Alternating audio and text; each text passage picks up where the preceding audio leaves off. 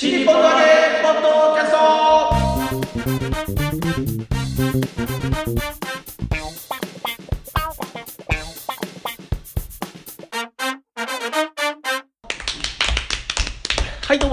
にちは。新日本の揚げポッドキャストの時間がやってまいりました。霊霊者マルコでございます。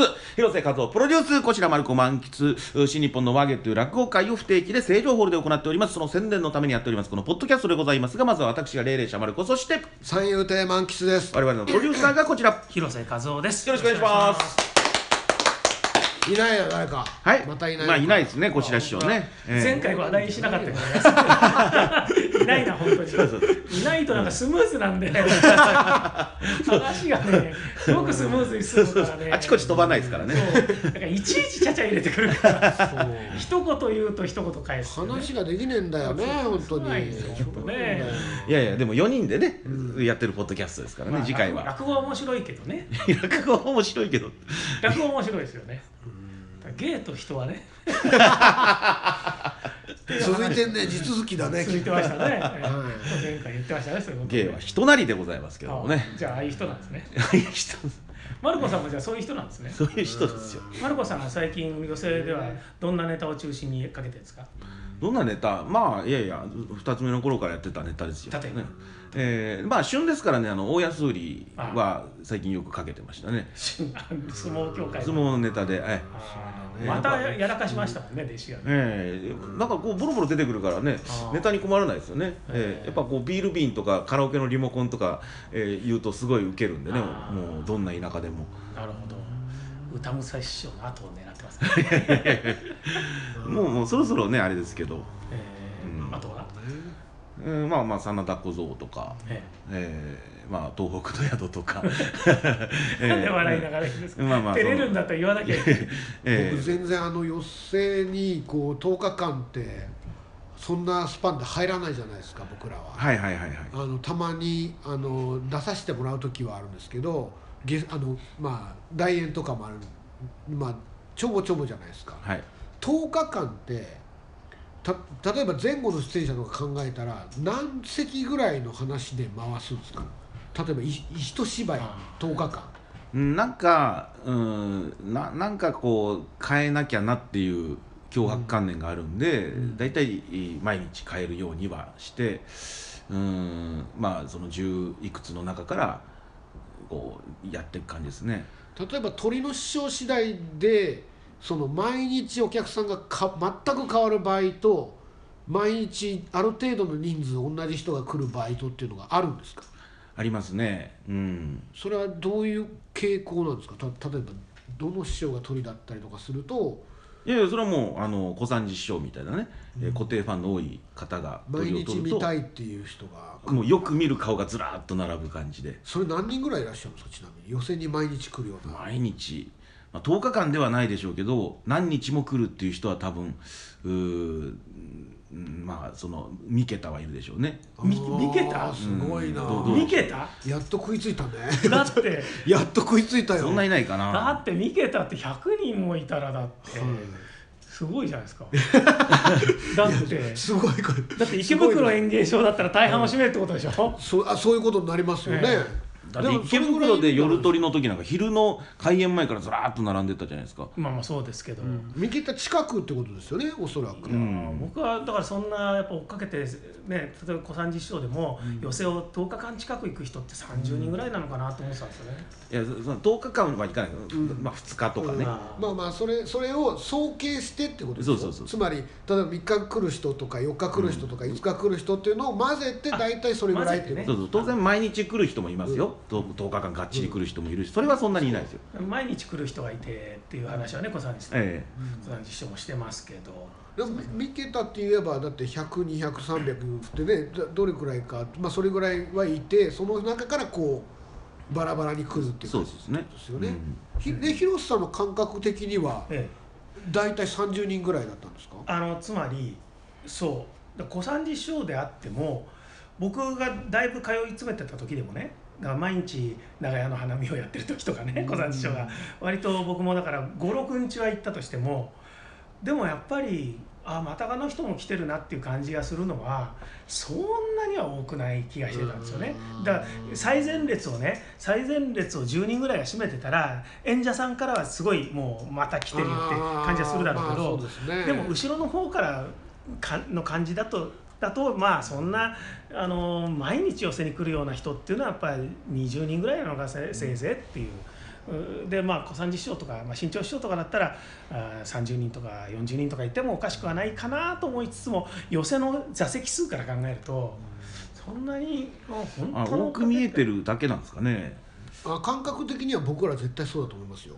つまりだってあのじ実害じゃないですけど、ええ。じ実際の影響があるじゃないですか、はいはい。つまりネタ変えなきゃいけないとかっていうふうになると、またあの人来てるかそうらそうそうそう変えなきゃってそれは一人でもやっぱあの毎日来てるとかっていう感覚で大勢に見えますよ僕らは、うん。僕はよくねなんかあの また来てるって言われてた言われたこともありますし今日もいらっしゃいましたねとか昨日はいらっしゃらなかったですね言われたことありますけどまあ僕はひょっとするとちょっと目立つかもしれないです目けど。立つよ。目立ちますよ。すごい目立ちます。目立ちすぎだよ。めバカ目立ちここっそりみたいな。無理ですよこっそりそり。そうか、でも普通のおじさんとかだったらねなんかそんなわかんないかもなと、ああいやいや分かりますよね。はっきり分かりますね、うん、だからやっぱネタはすごく気にしますね。変えますね、うん10日間と10日間で15分じゃないですかネタ自体は、鳥じゃない限りは、はい。15分の話でももちろんあの前後の伸び具合とかによって短くなったり長くなったりするわけじゃないですか、まあありますね。それあある程度のアジャストメントあったとしてもいつ決めていくわけ？その当日まあこれやろうかなと思って入るじゃないですか。僕はそうなんですけど。うん、まあそれあっても前で出てたらできないし、うん、だから何個かの候補が頭にあって、うん。で前の流れを見ながら、でやっぱり少し早めに楽屋入りして、まあ2人ぐらい演者さん聞いてで、ああこういう流れかと、いやーこの間ねその、はい。竜亭小道さんにね、はい。ちょっと軽く、まあ、記事を書くんでインタビューしたんですけどやっぱり寄せに真打ちとして入るようになるとやっぱりいろ今まで感じてなかった自分の会をやるのとは違う苦労が、ね、やっぱすごくあるんだっておっしゃってましたね。それはやっぱりその流れの中で自分が何をすべきかっていうことを考える。でさっきねマルコさんもおっしゃったようにその出てるネタはできないとかってあるわけだからねと思って、はい。でやっぱりね毎日大安売りだとねまさに大安売りなんでね。ネタは変えますね、だから10日間で78個は考えていくんですか？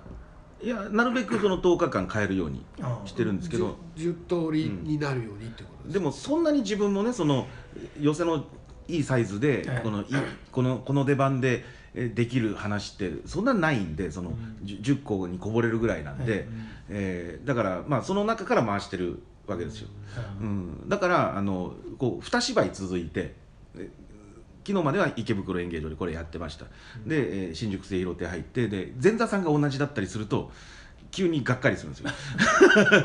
なんで？前座があこいつネタこんだけしかねえなって思うんじゃないかみたいな、じゃあ思われないようにすればいいじ思われゃないようにすればいいんですけどね。ネタいっぱい持ってるでしょ？いやいやでもそれは感覚的には分かるわ。非常によく分かる。10日間ってやっぱり結構結構ハードですよ。本当に。だ丸川さんからご覧になってその15分の枠でそんなに数あんだっていう人って誰ですか？誰だろうな。あこれも聞いたことないなとかっていう人って誰ですか？東米師匠とかかああ東米師匠ね。ああ多そうだな。他の人で聞いたことない話をねいっぱい持ってますもんね。な、うん、コリン師匠なんかも割と。コリン師匠コリン師匠これ師匠だって柳家の話はねたくさんええ。お持ちだから、大体ですけど大体皆さん寄せのネタってもう10個以内ですよ、そうだからだから僕あの一之輔さんのえー披露興行の時にね一丁師匠も僕いつも一丁師匠寄せで見てたけどだ、まあ、大体やるネタはねそんなに多くなくて、まあ、ここだとこういう感じだなっていつもやってたのが一之輔さんの披露興行の時は初日からずっと毎日ネタ変えてて途中一之輔さんもずっと変えてたんだけど鈴本で全部変えて末広でも途中までずっと変えててで師匠もう俺降りますよって一之輔さん言ったって変えたって言うんだけどあの同じのやった前と同じのやったんだけど一一丁師匠はまだやってたんですよ。違うネタをでその時にすっげえこんなにいっぱいこんなに面白い話があるんだっていうね。寄せサイズでだって鳥じゃないわけだから。はいもう軽いネタをこんなに楽しくいっぱいできるけど普段あんまやってないんだなっていうのもねあってすごいなと思ったんですよね。ええ。その時に初めてお聞きになったネタっていうのはえっとね、何ば？何がっていうのは、ね、ちょっと思い出せないんですけど、まあ、聞いたことは全然なかったかどうかはさておき、あれ？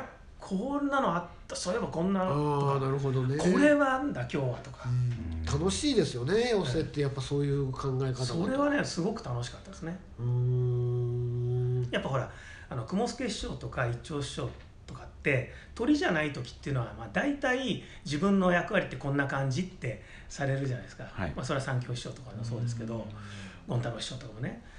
でしあの進化をっていうか実力を出したらこんな感じっていうのが出た 気がしたんですよ。悪く言う、まあ、わ悪い意味じゃないんですけどつまり 寄せって本当にいつも全力でやってるわけじゃないっていうことはよくおっしゃるじゃないですか。はい。ね、それはそんなやつはいないよって言われると。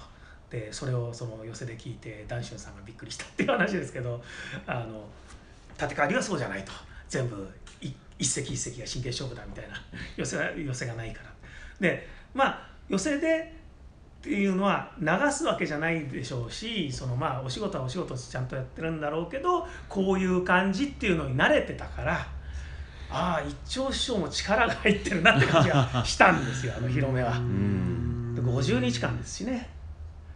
だからトータルでもやっぱりやった数ででも結局50日間で30ぐらいはやってるんだと思うんですよねきっと。うん。ネタとして。僕僕も全部行ったわけじゃないからですけど。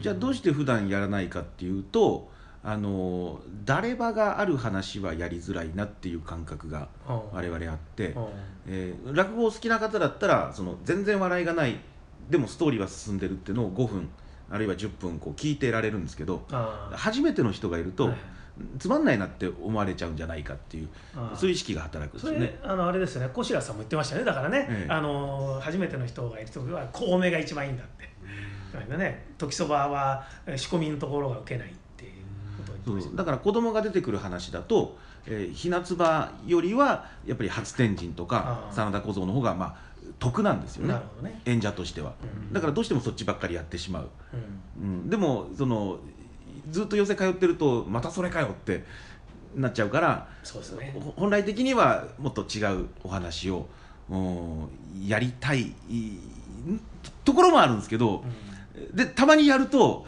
あの目も当てられないぐらい 大変なことになる時あるんですよ。ででああやばいと俺の役割はこれじゃないということでまた軌道修正を仕込み忘れるとか、することもそれは風にテンパってた時鳥の時で。ええあのあのこの間ちょっと前にマルコさんにねメールであの質問してあの「この話とこの話はつくと思いますか?」ってことを聞いたんですよね。そのネタ出しの会があって、で、まあ、そこにあの急遽ネタを変えるという時にねある方が。でこれ僕僕がネタお願いしてたんでで変えるということになった時にこれはつくと思いますか？って聞いて、まあ、それはつかないと思いますよっていう判断をねマルコさんにしてもらったんですけど、つくつかないってどの程度までなのかなってこの間ね寄せで思ったのははい。えっとね誰かがねこれはね、えっと、白鳥さんじゃないんですけど誰かがねマキシム・ド・ノンベイをやってその何人か後にややっぱり居酒屋系の話古典落語をやってたのを見たんですよね。はい。えマキシム・ド・ノンベイって確実に居酒屋の話だよなと。それはこのその方がマキシム・ド・ノンベイというネタ帳を見てもそれがどんな話か分かんなくてたのか。それともいや白鳥の話だからつかねえよって思ったのか。どうなのかなと思って、ね、うん。それがその気になってしまうお客様がいるから我々はつかないようにつまり、えー違うパターンの話をするように、えー心がけるんですけど、うん、中にはまあいいんじゃないのってやることもありますよね、あうん、気にしすぎると何もできなくなっちゃうんで、うん、これはこの間広瀬さんに聞かれた時にお話したやつなんか軍歌が流れてきましたけど、今日はまあねあの邪魔が多いですねね、ええ。ーだからまあ天式と金明地区、全然違う話ですけど、ええ。でも分からない分からないっていうくくりだと同じなんですよね。えうんうんでこれを気にし始めるとできなくなっちゃうんですよ。うんだからその誰かが誰かに何かを聞きに行くっていうシチュエーションとかってはい。だから短命と馬や火事はつくのか？これはね自分たちの感覚ではつきますね。あつくんですね、はい。なるほど、うん、だから新作落語はあんまりそういうこと気にされない感じなんですかねうんだから新作をやる作る時はその古典の人に気を使って古典につかないように作ってくれっていうそういう注文が入ることはありますよね、ああなるほどね。うん、なんかあれにもこれにもつくっていうんだったらい一つのネタでいろんなの取っちゃうわけじゃないですか。だから天丼さんのねネタでそのクリスマスの夜にっていうのあるけどそれ泥棒の話だから多分ネタ帳ではそう書かれても多分わからないから「サンタ泥」とかって書かれてんじゃないかななんて思ったりなんかしたりなんかしたんですよね。タイトルもそうですね。うん。だからつかないそうあれってネタ帳でネタ帳を後から見た人が話がつくかつかないかを判断するためにそもそもたそういうタイトルつけるわけでしょ？白鳥師匠は気使ってますよ。だからマキシムドのんべえってのんべえってつけるんですよねえのんべえじゃないですか、え。なのにねなぜだろうと思ってえ、それはだからその後の師匠がまあいいかなと思ってやっちゃったんじゃないですかね。その内容は違うからっていうことで。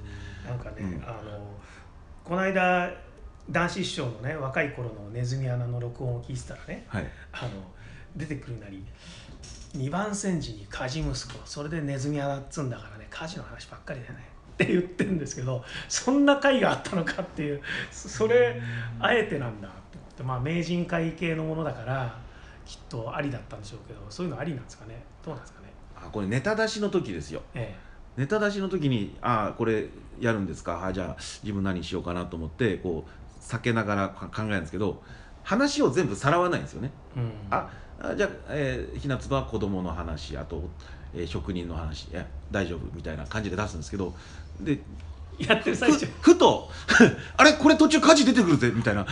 やりながらこう気がついたりとか、なんかねよくあります。僕僕もよく見ますよ講座で。あのやってる最中に演者さんがこれ考えてみたら全く同じですねさっきのとっていう この会話っていうのが出てくるやりながら思い出すんですよ。だからネタ出し怖いですよ。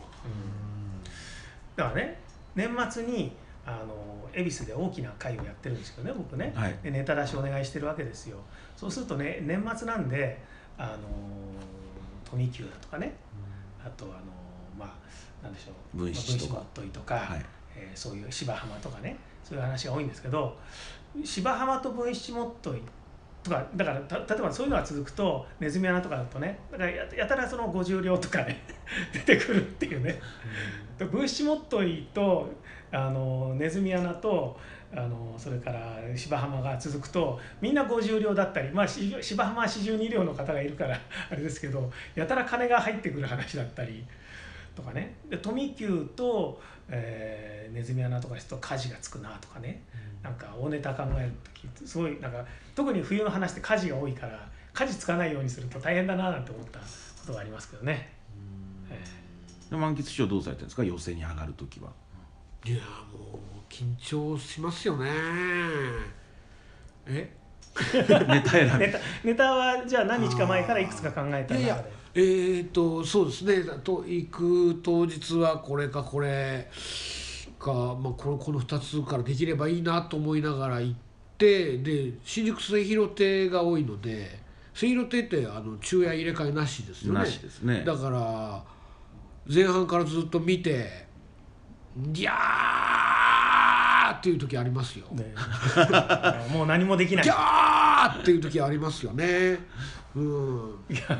用意してたものを全部封じられて。うんそう。これやろうかなと思ってた。いやテンションがそうなってるじゃないですか、はい。つまり話のテンションが。た例えば最初からこうバッとこうテンション上げる話にしたいとかそういうなんか区別があるじゃないですか自分の中に、はいはい。最初はこう仕込みだから、ええ。おあの落ち着いてやりたいとかってあるじゃないですか。そのテンションを変えないといけないからあものすごいものすごいあの準備がいるんですよ。楽屋に入ってから。もうすでに楽屋に入る前に準備して行ってるんですけどそれで ダメじゃないってなったらやっぱ全然違うところからまたテンション作り直さなきゃいけないからいつもやってる人ってすげえなと思ってる本当に末広って入ったらどこに座ってますか？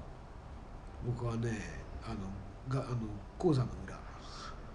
あの火鉢の前。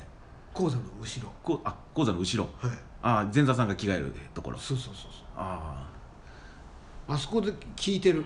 あ確かにねあの、行きづらいですよ火鉢の前はね。あちょっと前は行きづらい。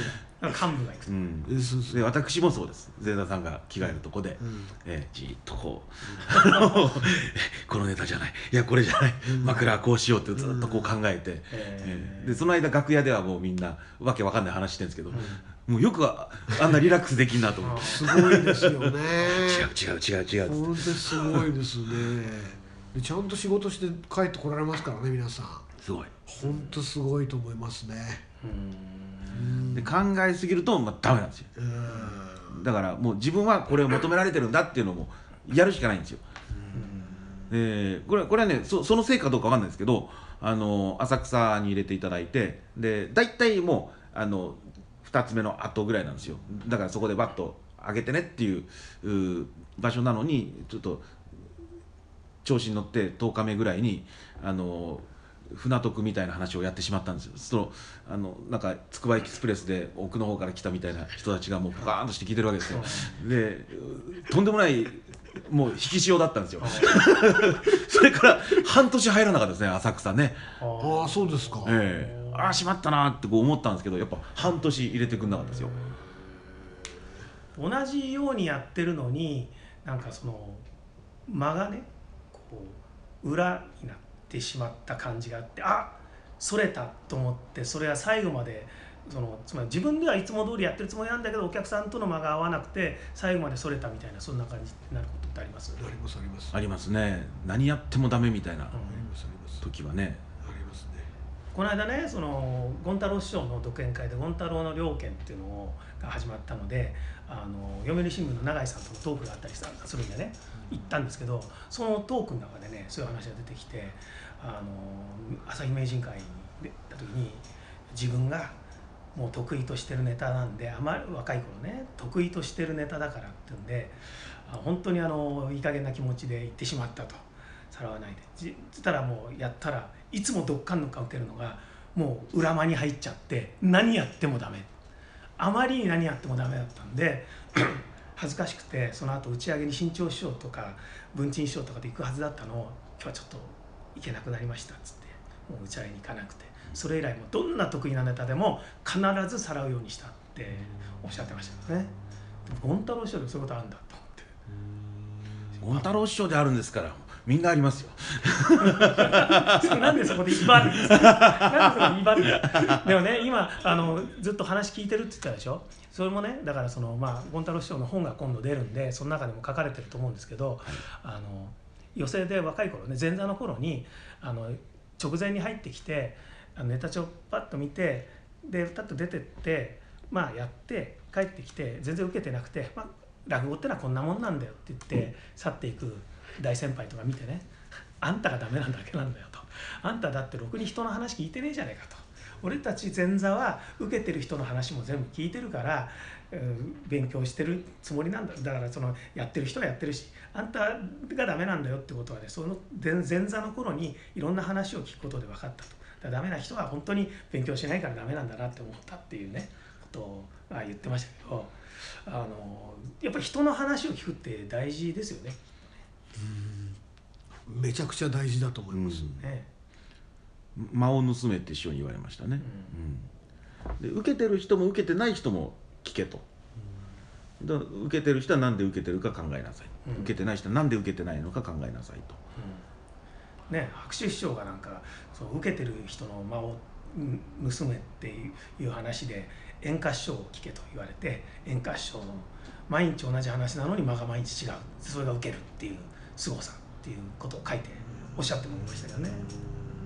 受ける人ってのは 受けるための間を持ってですね。そうそう。演歌師匠は本当に間変えてましたね。同じネタなんですけど、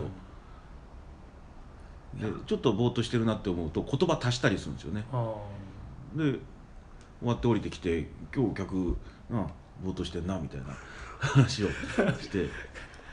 この間あの寄席でね白鳥師匠がねあの自分はこの後池袋の鳥があるっていう時に鈴本に 出ていたんですけど今日来てるやつは白紙の客だから俺の敵なんだって言って 言いながら やってた時にいつも得意にしてるやってるネタなのにあのやってるところで受けないとええー、と思いながらちょっとこういう話ダメって言いながら別のところで受けてこういうところで受けるのか今日の客は？とかって言ってたけど、まあ、あのここで受けてここで受けないこのここで受けなかったのにここで受けるって意外さっていうのもあるんだなきっとって。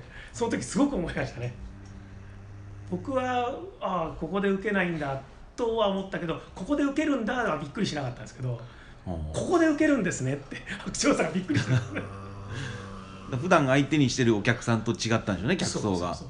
あの白手さんのネタ出し公演なんですよね。あ鈴本あやってましたね。はいはい、はい、はい、でその間白鳥さんは池池袋で取りやったんですけど、はい、その中に入ってて。だ多分お客さん違いましたよね。僕も違うなと思いましたもん。だって明らかに初めて寄席に来るっていう人もいるわけですよ、はい、あの普段あの白手独演会とかには行ってたりする。けども寄席っていうとこ来てない、うん、だからもうやたらもう食べなきゃいけないと思ってたり、うん、もうあの紙切りでものすごくびっくりしたり、うん、あの曲ねあの曲芸でものすごくびっくりしたり。いつもやってるあの漫才なのにものすごく受けてたりって すごい面白かったですね。とか。うわすごい。紙切りでうわーハサミ試しでうわーって。っていう人たちが だったんでしょうね。だからね、えー、毎日違いますよね。だけど本当にね。お客さんはそうですね。毎日違うよね。日本の人口って多いなと思いますよ。だから、毎日ち初めて来た人がいるって。どんだけすごい。うん、で特に浅草なんかはですねあの読売新聞と提携して。提携して。ただ券を配って。ただ券を。読売新聞購読してる人にはただ券を、えー、渡すということをやっててですね、えーまあ、ビラ下の客っていうんですけども。あやっぱり人間というのは不思議なもので、ええ、100円でも自分でお金を出したものに対しては料金分楽しもうとするんですよ、うんうん、ところがただで行っていいよと言われたものはすごくこう背もたれにもたれかかって腕組みをしながら「おいちょっと笑わしてみろよ」みたいな感じで 聞くんですよ。不思議なもんで、ええ、いやそれにただ券で来てる人はただだからしょっちゅう来てるわけでしょ。ただでしょっちゅう来てる人もいるしその誘われてきたりとか、うん、いろんな人が、うん、いますけどももう大体こう背もたれにもたれかかって腕組みをしながらなぜか大きな態度で ご覧になってる方が結構多いんですよ浅草の平日とかになると。そうするとねすごく重かったりしますね。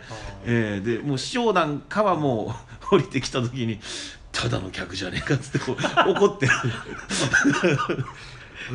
師匠のせいにしないで自分の感想を言ってほしいな。でもままマジでそういう男ですよこの男は。